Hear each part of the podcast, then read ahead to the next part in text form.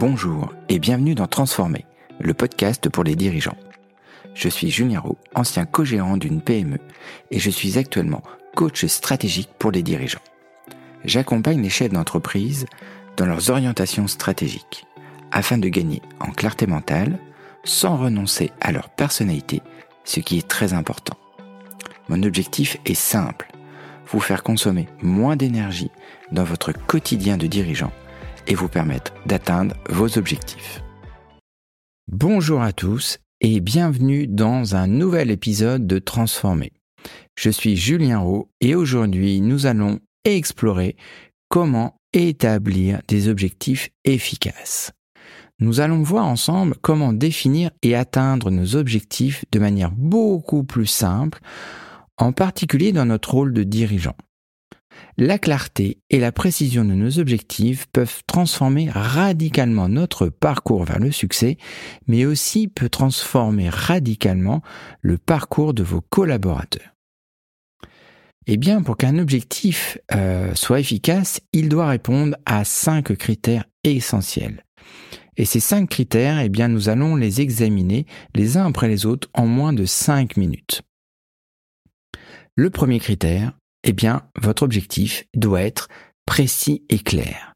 Un bon objectif doit être formulé de manière précise et claire. Cela signifie de définir spécifiquement ce que vous souhaitez accomplir, en évitant toute ambiguïté. L'avantage, eh bien, cela fournit une direction claire et facilite la planification. L'inconvénient, sans précision, vous risquez de perdre du temps, de l'énergie sur des tâches non pertinentes.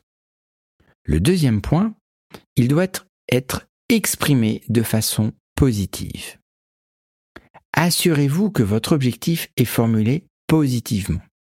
Concentrez-vous sur ce que vous voulez atteindre plutôt que ce que vous voulez éviter. Comme par exemple, je ne veux plus avoir de non-conformité, eh bien transformez-le en « je veux augmenter la qualité ». L'avantage, c'est que ça crée une vision motivante et engageante. L'inconvénient, sans cela, votre objectif pourrait manquer d'inspiration et de clarté pour la personne qui va le recevoir. Le troisième point, c'est un point très important. Votre objectif doit être sous la responsabilité de la personne. Votre objectif, il doit être sous le contrôle de la personne qui a la délégation. Si vous donnez un objectif à votre équipe, eh bien, votre équipe doit avoir la responsabilité. Elle doit avoir le pouvoir d'agir sur sa réalisation. Pourquoi ? Parce que ça renforce l'autonomie et la responsabilisation. Et c'est un énorme avantage. L'inconvénient de ne pas donner la responsabilité, c'est que la personne va devoir s'appuyer sur d'autres personnes pour mener son objectif et ça peut l'emmener à un sentiment d'impuissance et de frustration. Les objectifs que vous formulez à vos équipes et que vous les déléguez pour les atteindre, ces équipes doivent avoir la responsabilité et doivent être responsables de l'obtention de cet objectif. C'est un point crucial. Le quatrième point, eh bien, il doit être contextualisé, cet objectif. Un objectif efficace et ancré dans un contexte précis. Définissez où, quand, comment, avec qui vous ne voulez pas atteindre cet objectif. Cela fournit des repères concrets et aide à garder le cap pour votre objectif. Sans contexte, votre objectif peut sembler flou et irréaliste. C'est un énorme inconvénient. En fait, vous rajoutez du sens, vous mettez vos sens au service. En disant où, quand, qu'est-ce que vous voyez, qu'est-ce que vous ressentez, qu'est-ce qu'on va avoir comme indicateur. Tout ça participe au contexte. Le cinquième point, eh bien, c'est que votre objectif, il doit être écologique. Il doit respecter l'harmonie de votre entreprise. Il doit s'intégrer harmonieusement dans la vie de votre entreprise. Respectez les valeurs de votre entreprise. Cela assure un équilibre et la durabilité des efforts que les gens vont déployer pour atteindre l'objectif. Si vous ne respectez pas l'écologie, c'est-à-dire l'harmonie, ce que vous allez gagner et ce que vous allez perdre en obtenant cet objectif, eh bien, vous allez négliger ces aspects-là et donc conduire à des conflits, à un déséquilibre dans votre entreprise. Et c'est souvent là, en fait, que ça coince.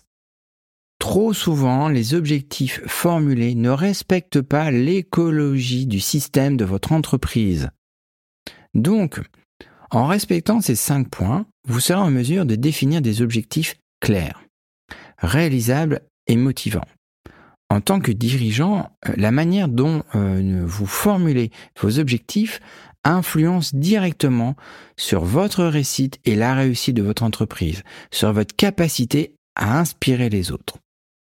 Je vous encourage vraiment à réexaminer vos objectifs actuels à la lumière de ces 5 critères. Sont-ils précis? Sont-ils formulés de façon positive? Sont-ils sous le contrôle de votre équipe? Sont-ils bien contextualisés? Respectent-ils l'écologie de votre entreprise?